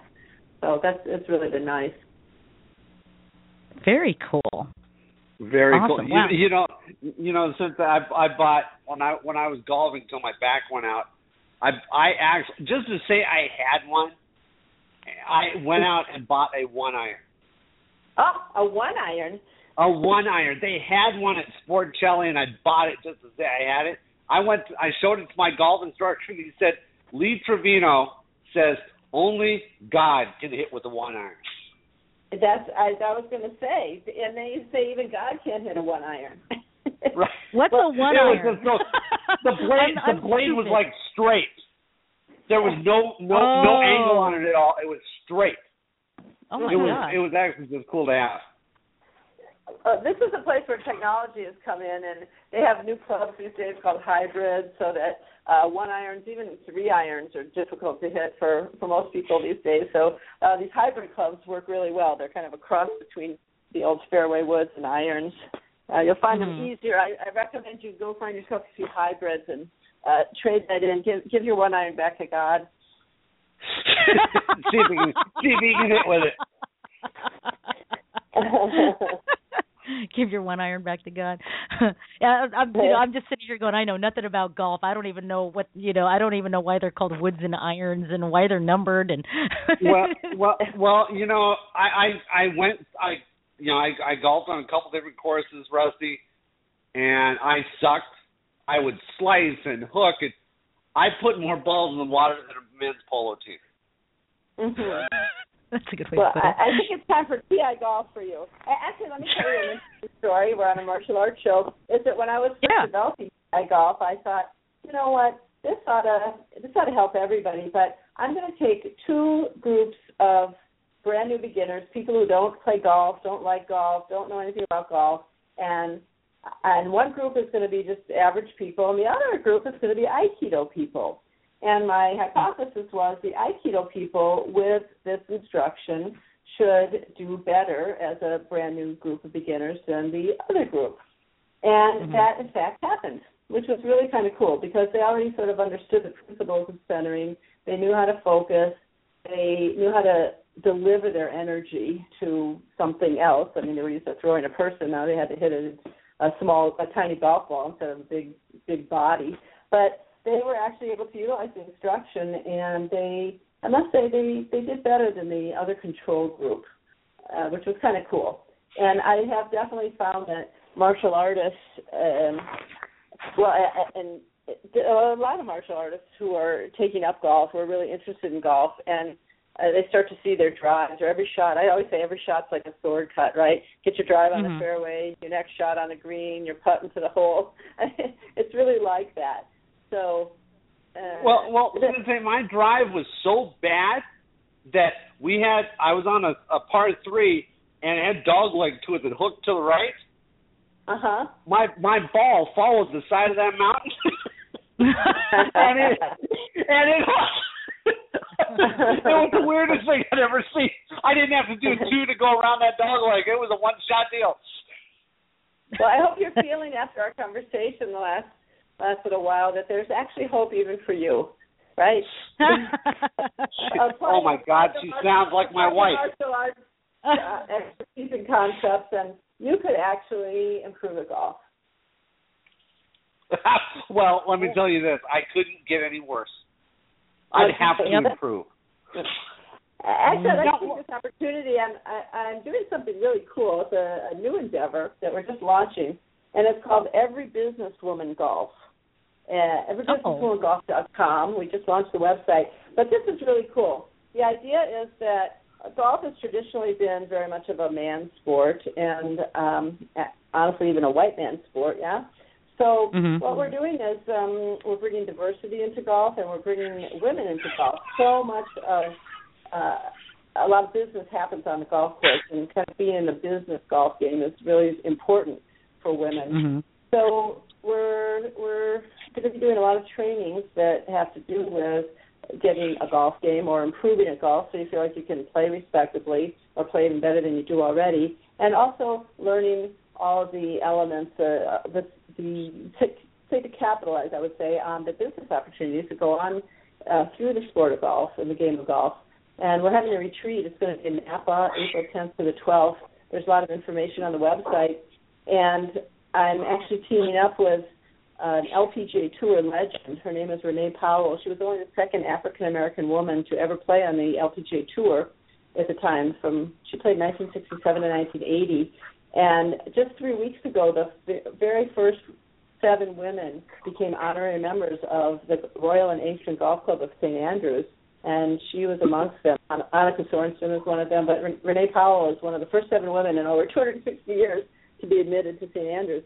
So wow and teaching this, and uh, it's exciting. I'm excited to teach with her, and she's been telling me how much she's excited to kind of learn ki golf and to understand well what is it what do you do? How do you bring martial arts into golf? What does that have to do with it? Um, so it's going to be interesting for everybody, and it's really about our own personal mastery and expertise in what we do, what everyone does, and, and to have that training. Very cool. Very cool. Now, since I understand you're in, you've also studied body work and somatic healing. Can you explain to our listeners exactly what that is, what body work is? Many of our listeners may think it's just massage therapy. What exactly mm-hmm. kind of body work do you do? Well, I actually started doing massage when I started training in Aikido, probably a month or two in. Everybody was sore. I was certainly sore from taking some bad falls. And we used to give each other neck rubs and stuff. And so I started out taking massage therapy classes and, and courses, and then I studied uh, deep tissue body work and sort of osteopathic adjustment body work, uh, um, energetic healing work. I use essential oils and adjustment kind of work, a lot of different things. And so somatics is really, and body work is really this whole area of our body. Soma means the body in, in Greek. So um, I think it's really important that we keep our bodies in good shape, that we're aware of our bodies, that we refer to our bodies as a, a place of information, a place to be present in, a place to take care of. It's, you know, the, the body's our temple. It's it's our vehicle. It's what we use, and so um, body work has to do with uh, very, you know, just just a lot of awareness in our bodies and how to use them well, how to take care of them well, and there's also a hands-on uh, healing work. For example, here in Chicago, I'm visiting uh, a very dear friend of mine who is um, pretty seriously ill with cancer, and I just was doing body work with him uh, the last couple of hours before I came on the show. He has a lot of edema from cancer in one of his legs, and he hasn't been able to bend it, uh, or, mm. and his foot is very kind of stuck. It's just so swollen, and so I've been doing body work for a long time, and my hands know kind of what to do. And I worked on him and worked on him, and by goodness, a lot of the swelling went down. We got his ankle rotating and moving. We got his knee bending. We got his toes working. And he got out of bed in a way he hasn't gotten out of bed in weeks. His wife was completely shocked. And he walked down the hallway in the house, and his granddaughter's visiting, and he started dancing. She pulled out her iPad and started wow. him. Wow. Little dance. That's so awesome. Here's a guy who who could barely get out of bed and was like uh, difficulty getting out of bed and and in a wheelchair. And the guy was up on his feet dancing after about 45 minutes of body work, hands-on body work. So wow. that's kind of the difference. It's just got a therapeutic aspect to it, and it's really understanding that, like everything is possible, and that we really need to get our hands on and hands in. Uh, so Mm-hmm. this is what somatics is, and it's kind of interesting. I think that we're uh, martial arts practice, all these embodied practices are so important. And they always have been, but almost more than ever these days, just because we are in such virtual reality, right? I mean, Mhm. we're we're more on our devices, and I mean the internet's fabulous, and uh, virtual reality has expanded our our experiences, but it's also removed us in certain ways from having that kind of hands-on, connected, direct experience. So it's really important that we're very embodied. I would say. Mm. And and he, my friend and I were joking. He was like, "Oh, don't bother coming to visit. We can just talk to each other on Skype." And I said, "No, no, no. I'm I'm coming. I've got to see you." And we were laughing about uh, on Skype we couldn't do body work, right? And we couldn't do aikido. was, and we couldn't hug, you know. We couldn't just like be together. We needed Yeah. to physically be together. So that's somatics is just being really physical. Let's get physical. That's awesome. I'm you know I'm I'm a firm believer in in uh any type of body work cuz cuz it sure beats having to, you know, take drugs to, you know, combat pain or or uh fix posture and you know stuff like that. I'm I'm I'm all for it. It's it's it's awesome. Like I had uh about 2 years ago um I went through this bout where I could not get rid of daily migraines. I'd wake up with a migraine, go to bed with a migraine, and they'd be these would be like sick, sick migraines. And one of my best friends, she's a massage therapist, and you know, I I I liked massage therapy, but I really didn't understand really what it was. And she, you know, she did Thai massage and and the hot stones and just a, a bajillion different types of uh therapies. And she's like, well, here, let me let me work on you. And just a one hour session, just one hour the headache abated and I woke up the next morning no migraine. I'm like, "Oh, okay." and for the next Mhm. like 2 months there was no migraine and then it like happened again and I finally started listening to my body as it as, as it reacted to pain because, you know, for so many years it was like I trained in that, oh, okay, well, you know, no pain, no gain type of thing, right? And just didn't listen to the, Mhm. oh, my body's getting older. It's not, you know, it's not going to take the the falls very well or getting thrown on concrete or anything. And uh she told me about all the adhesions that I had and uh just how out of whack and how unbalanced Mhm. my body was and she just basically like it felt like she put me back together and uh Mhm. and Mhm. to this day I, I I will you know I will see her every month for the tune up just to keep the migraines at bay and if I do get a migraine it's because I either ate something really weird or I didn't listen to my body the day before and then I you know I got to pay for it right you know and Yeah, until yeah. I see her again and it, but you know and but before that before I saw her I was taking pharmaceuticals to to abate the pain and I just got sick of it. My stomach was not like handling it very well. I'm like oh my god I got to do something cuz I I can't be sick every day. And it it it was just amazing. I I just can't believe it. It it it, it was uh I'm okay. I'll shut up yeah, now. Yeah, well, you know, it seems really it's kind of like uh, miracles happen. And my friend says like this is like miraculous, but it, I mean it makes sense. I call it the mechanics for the magic, and basically I feel like Mm. Aikido taught me mechanics for the magic, and there's actual ways to do things, and that we can work, and that we can, uh, and that are very natural, and this healthy energy through our bodies, and when we have alignment like you said, she put you back together. I mean, not only bones get out of alignment, which chiropractors work with, I learned from one of my teachers that our organs and our muscles and our tendons and our ligaments, soft tissue, everything can get out of place. And when things are not in alignment, uh, the energy isn't flowing properly through all of the systems of our bodies. When we start to get that all working better, and we get some of the stiffness and the tightness and the blockages, whether they come from physical or old emotional trauma, whatever it is, or, or mind, thoughts, beliefs, etc. When we get all that stuff started to be loosened up and working in this uh, this eye, this harmony, then the, the body wants to be healthy. We want to be healthy. We want to be happy. All of a sudden, the system starts to self heal, and it seems like a miracle, but it actually like makes a lot of sense. Mhm. Yeah, she used to joke that I was like she's like, "My god, Rusty, you're like chop suey." I'm like, "What are you talking about? You're all mixed up." And I'm like, oh, Yeah. okay, I get it. it was all mixed up. yeah. Oh my goodness. Well, th- yeah, thank you for explaining what bodywork was, because because you know I wanted to, the listeners to to get a the full boat on what it is um, really, as opposed to just oh it's just you know masseuse type Mhm. stuff. And d- does that does that Uh, bother you? It bothers my friend the word masseuse. You know, I mean, does that because she she takes it she takes it as sort of an insult, like it like it uh, uh, hints at like you know like the Go ahead, say it. Go ahead. you say it. know what wanna I mean? Prostitute type Yeah, of like happy ending. stuff like that. It's too bad that it's got a, a bad connotation because I mean everybody loves a massage, right? Um, and, and massage, body work, everybody loves it. It's too bad it has that that bad connotation. Um, but so you know, so the word body worker or um, somatic, you know, therapist, these kinds of things, kind of uh, maybe upgrade the language.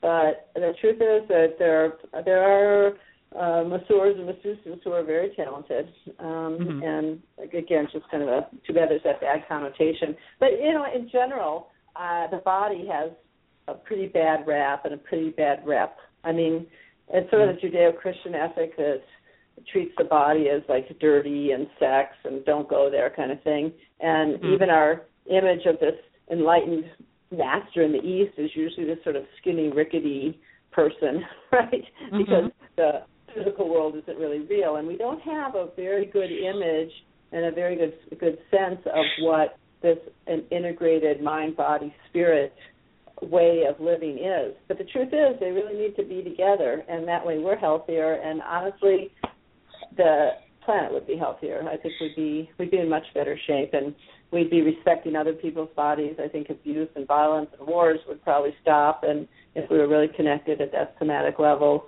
I think we would probably have a lot less environmental destruction. All these sorts Mhm. of things. But so the the embodiment piece is, is really really important. Uh, and in Mhm. fact, uh, something we haven't really talked about that I, I did want to mention is that uh, we've been using Aikido to build bridges and actual somatic physical experiences of connecting, experiences of connecting between people in conflict. And Oh. to- uh, so we, which has been uh, Aikido as a tool of peacemaking and peace building.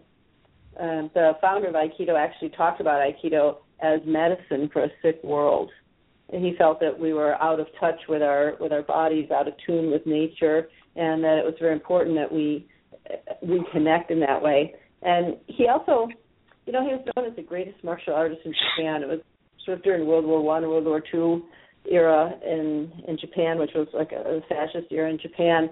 And here he was, this great martial artist, or greatest even, undefeatable. And some of the first Aikido senseis were karate karate guys who heard about this little this little guy Morihei Ueshiba. He was five feet tall, who could throw you without touching you. Who said, "Attack me day or night, for I'm always awake." He was really a neat guy. he dodged almost to Manchuria. I mean, there's all these great stories and legends about Sensei.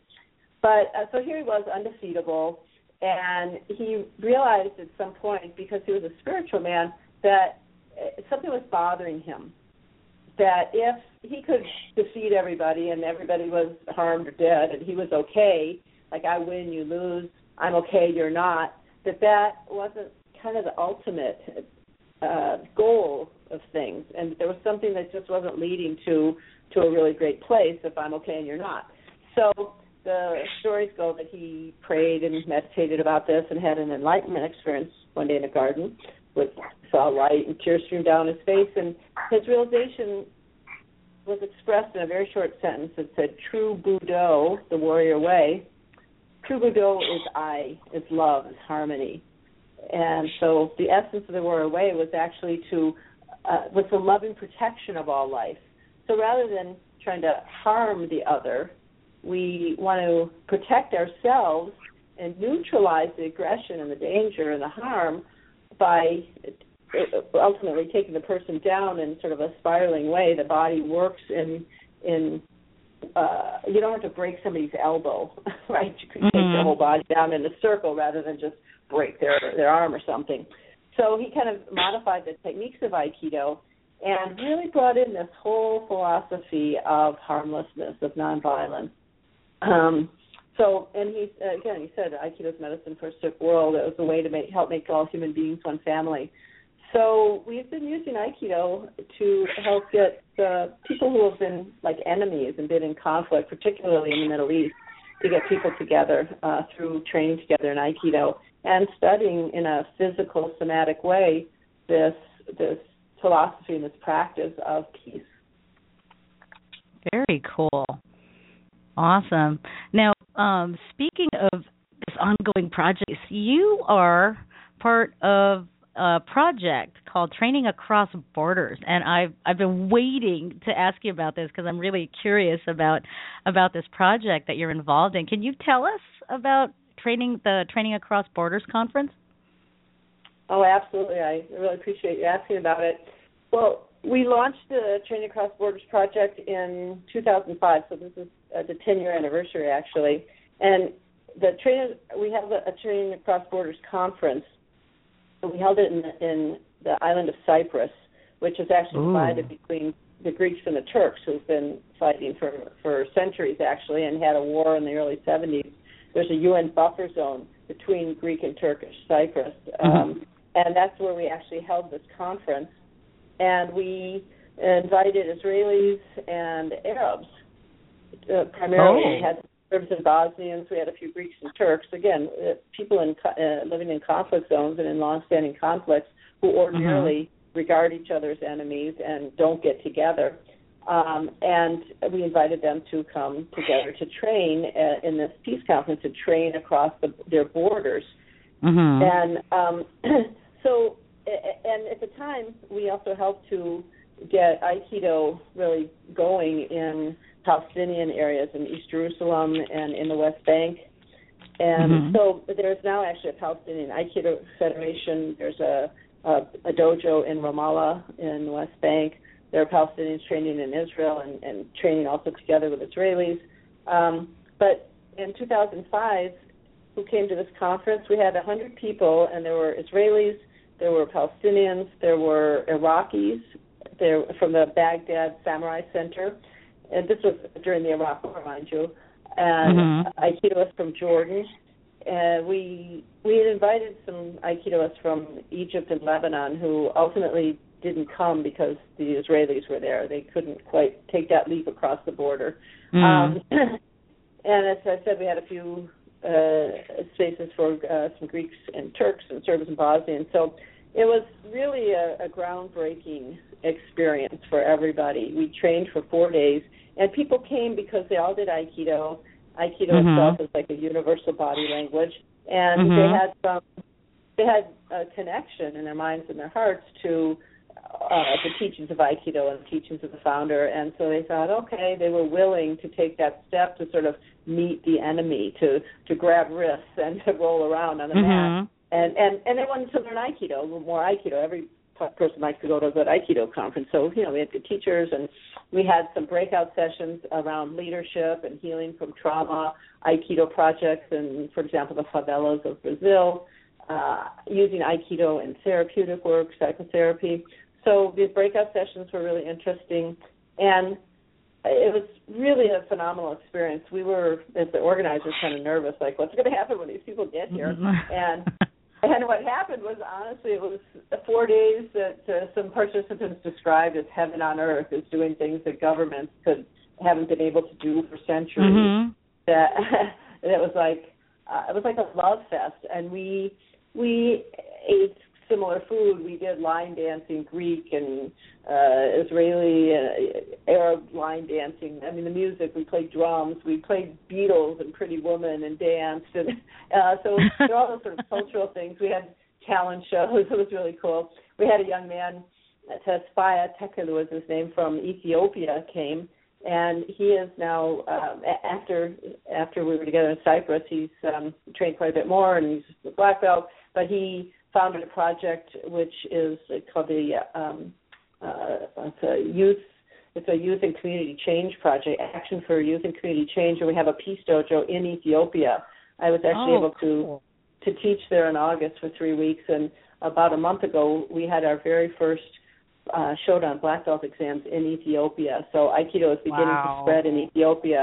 which has been a, a, a country that's had a lot of uh, strife and you know tribal conflicts Mm-hmm. and stuff like that. So, um, anyways, uh, the, so the, our Training Across Borders is uh, we're getting ready to hold our 10th anniversary conference. It's coming up in Athens, October 7th to the 11th this year. And we're busy organizing it and doing fundraising for it. We need to uh, raise some funds to help sponsor participants because they can't necessarily afford to come from different Mhm. conflict zones. Uh, we have uh, we're going to meet at a sports camp outside of Athens. We have uh, wonderful teachers uh, lined up, and so they'd be interested in cares to help or be involved or possibly even go, uh, or if a dojo wanted to sponsor a couple a couple participants through fundraising seminars or donations. We have an, an expanded national nonprofit, uh, so it's all tax deductible. I'm doing some uh, TAB fundraising seminars in the coming months, but it's it's an amazing undertaking. When I look and see what's happened in our first decade since 2005, and see that we have this Ethiopia project, we have a peace camp initiative where Christian, Muslim, Jewish kids training martial artists for peace are training together and traveling, doing things together. We've had more joint trainings. We now have a, the Palestinian uh, sort of Humbu dojo in in the West Bank. A lot of things are, are going on, and and I see the individual lives that have been changed, and I see how much my own life has been changed through the opportunities to train together and to meet uh, in in a mutually respectful context that that martial arts provides. We bow to each other in equality and in peace, and then Mhm. we engage. So it's it's really been uh, very profound, and uh, I you know I, I would do it full time if I could. Right? Um, it's just it's very compelling. It's very rewarding, and uh, uh, and we actually at in Aiki Extensions we have a whole project called Peace Dojos International. Uh, what makes a dojo a peace dojo? Um, and you don't have to be an Aikido dojo to be part of Peace Dojos International. Um, and the idea is just that we realize that the sort of self cultivation that we're doing as martial artists is to build the kind of character and kind of leadership, a kind of empowerment that is beneficial for everybody. That's not just good for me and too bad for you, you know? Mhm. Wow. You know what I find really cool uh, about the conference is that you have all these people that that would normally consider the others as enemies coming together to practice the principles of harmony. It it just I was like it blew my mind, you know, and and they and they didn't see the other person as someone as, you know, an enemy across the border. They they see them as an aikidoka and and I, I just wow, that's that's that's amazing. That's amazing. Where can our listeners, if they're interested, get more information about training across borders? Is there like a, a website? Yeah, there is. It's uh, tab, Training Across Borders, tab2015 dot org, tab215 dot org. Mm. And there's also Aiki dot org, Mhm. A-I-K-I extensions with an S at the end dot org. Uh, Mhm. so they can go there for, for information. Uh, if anybody wants to contact me, I'm more than happy to give them information. We're just getting our registration materials up, so um, you know that'll be opening soon. Very cool. Very Yeah, awesome. And uh, I mean, if you if people realize, I mean, how much uh, their lives uh, they are helping to change lives by helping people or sponsoring people to attend this, it's, it's really incredible. Uh, I'll tell you one quick story. I I remember we had. Uh, I, I was able to go to a Muslim village outside of Nazareth in Israel Mhm. to teach Aikido, and I had gotten connected to them through our martial arts for peace programs, and so and it was a karate school, and so I went to teach Aikido to the karate kids basically, and um, Mhm. uh, anyway, so I get there, and you know, again, it's a Muslim village, and the teacher, I was going to teach, and I was like, no, you, let me just watch you teach. It was a young woman. She was in her early twenties. She was wearing a hijab, so she was, you know, kind of a, a practicing traditional uh, young Muslim woman. And it turned out that her father was one of the main karate instructors in all of northern Israel, um, you know, in the Arab community in northern Israel. And yeah, it was like very eye opening for me uh, because and for all the pictures that I showed people and stories that I was able to share, most people have such uh, uninformed and, and sort of warped ideas. We just don't. It's amazing how limited our minds are, and we think, well, if you're a traditional Muslim, you wouldn't be empowering your daughter to become a karate Mhm. sensei, and yet Mhm. that is what's really going on, right? Um, so uh, it, it was just tremendous kinds of experiences like that. I was teaching in Jordan, and I was in.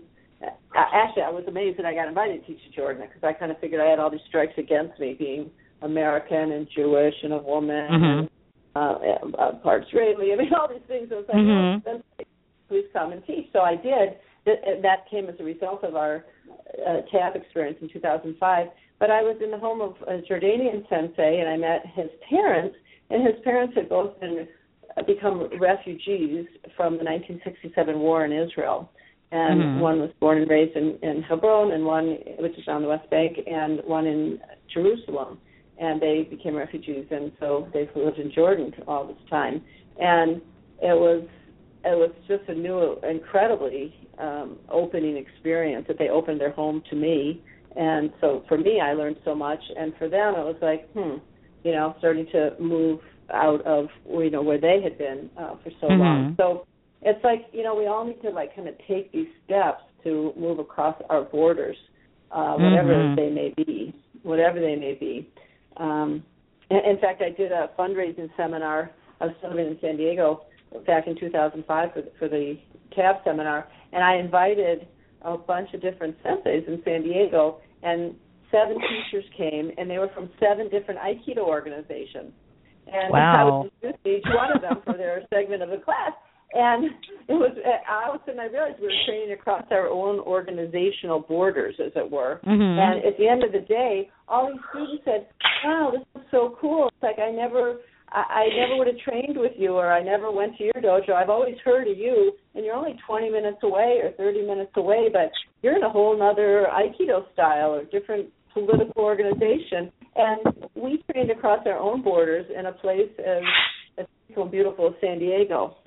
So it's it's amazing how we just get in our own kind of mindsets and we I don't know, we just don't cross those borders enough and, and open ourselves up and realize that Mhm. it's all human beings. We are all human beings. We are all so the same in that regard. And we just Mhm. need to relate with each other as such and forget all these other things that divide us and keep us apart or in fear of one another. Um, it's it's a Right. really I think really really important and I feel that the founder of Aikido was was trying to tell us like go forth and do that. That's what that's really what you're doing. Yes, you're learning how to you know turn someone's wrist over or joint locks or sword techniques. You're learning all this cool stuff, but it's for the sake of this this empowerment that understands that at the energy level we're all one and that we need to to relate with a sense of of of love, you know, of loving mm-hmm. protection of all life.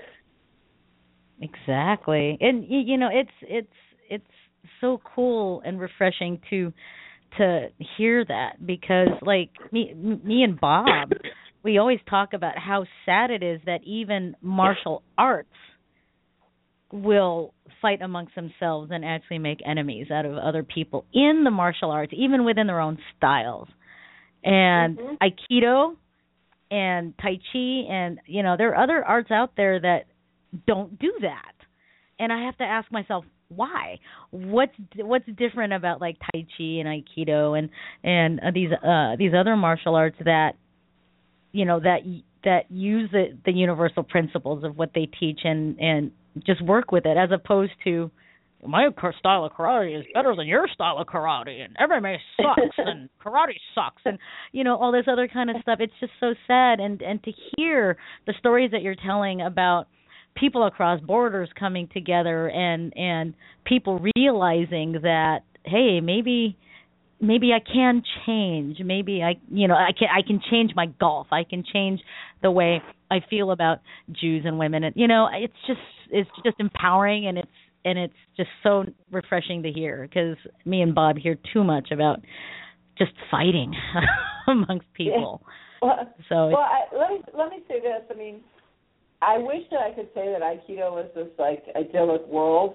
It it, Mhm. it isn't. We, there's still politics and there's still division. Yeah. There's still all that stuff. And Um, but I think that uh, you know, um, at least we're all trying, you know, and and the right. martial arts in general, I think, kind of follow a sort of a certain um, code of ethics. I mean, uh, whether it was a samurai code or whatever, but there's this sense mm-hmm. of what would it mean to be a black belt person? What kind of characteristics, what kind of qualities would a black belt person, a black belt human being embody? Mm-hmm. And so, and that's something that kind of cuts across martial arts. And ultimately, I think if we try to think about mastery as self mastery, that's one of the things O Sensei, the founder, said is that true victory is self victory. And that's about polishing our own character and overcoming this mind of discord within. Rather than thinking there's some enemy out there, it's our own mind of discord within that sees that mm-hmm. separation and all. So teachings like that, and I mean, Aikido is not the only sort of uh, practice that, that has all these wonderful teachings by any means, and you know, we we certainly see in all kinds of fields, including in Aikido, that our, our human nature kind of comes in and, and causes difficulties. But mm-hmm.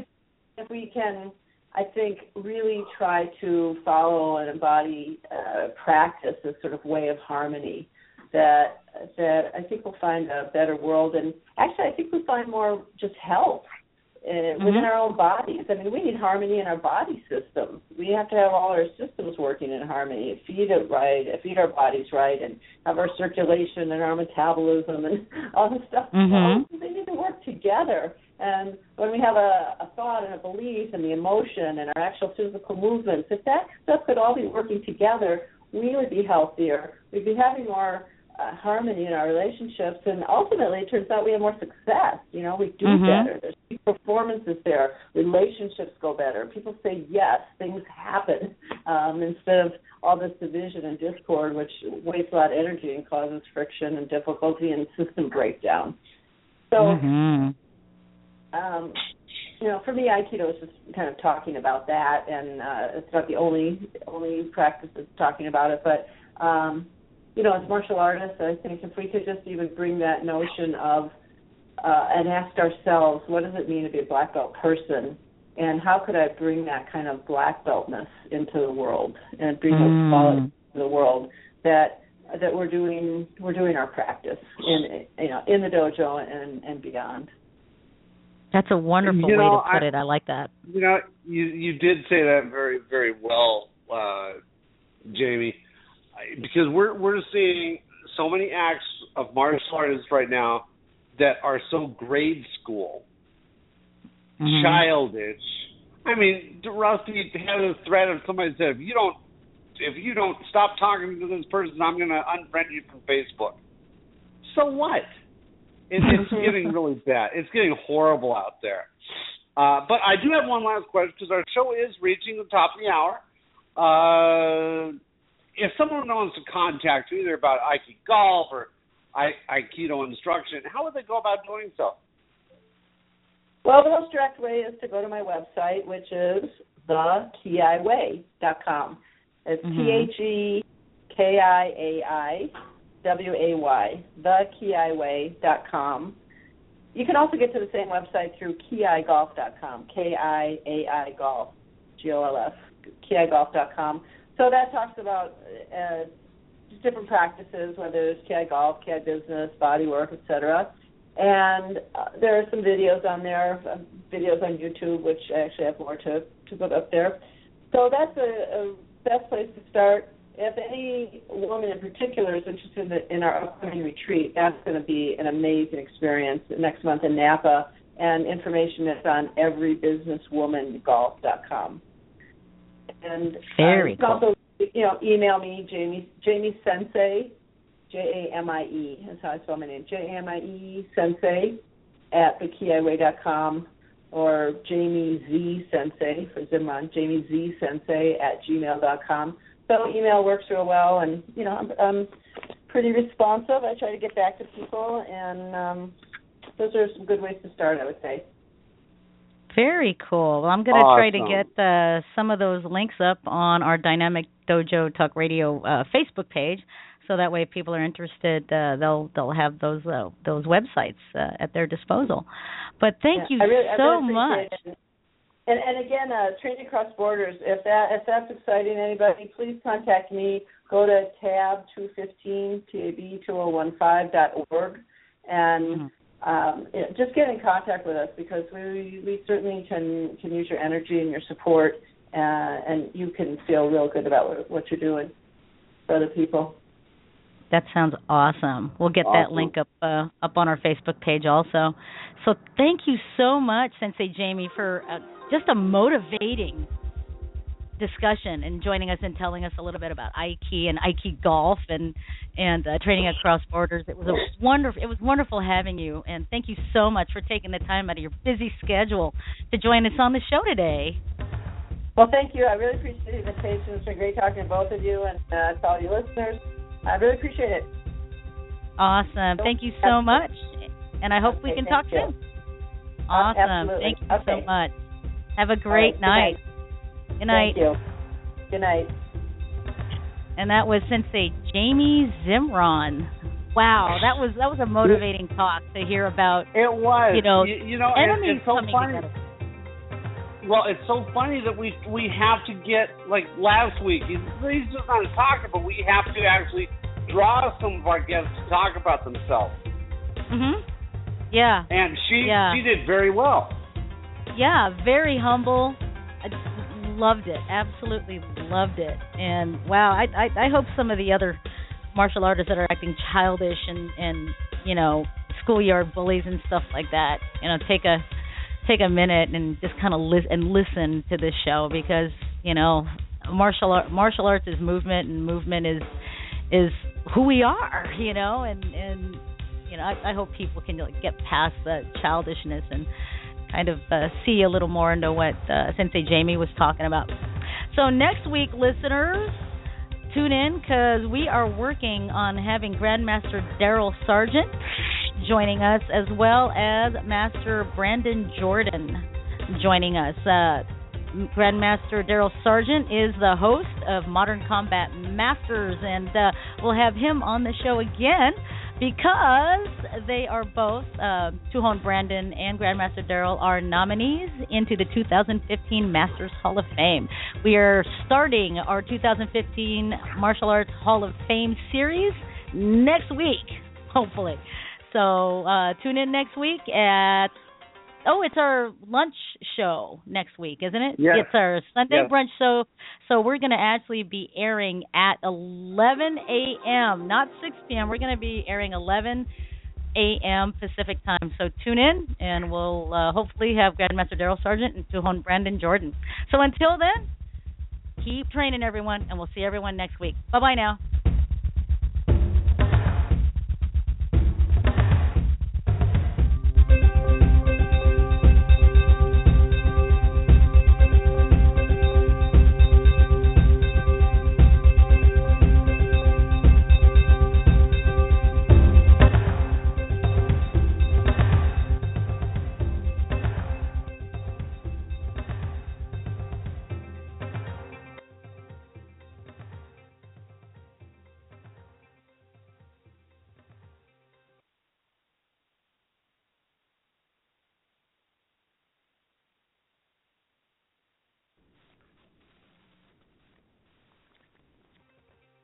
With the Lucky Land slots, you can get lucky just about anywhere. This is your captain speaking. Uh, we've got clear runway and the weather's fine, but we're just going to circle up here a while and uh, get lucky. No, no, nothing like that. It's just these cash prizes add up quick. So I suggest you sit back, keep your tray table upright, and start getting lucky. Play for free at LuckyLandSlots.com. Are you feeling lucky? No purchase necessary. Void where prohibited by law. 18 plus terms and conditions apply. See website for details.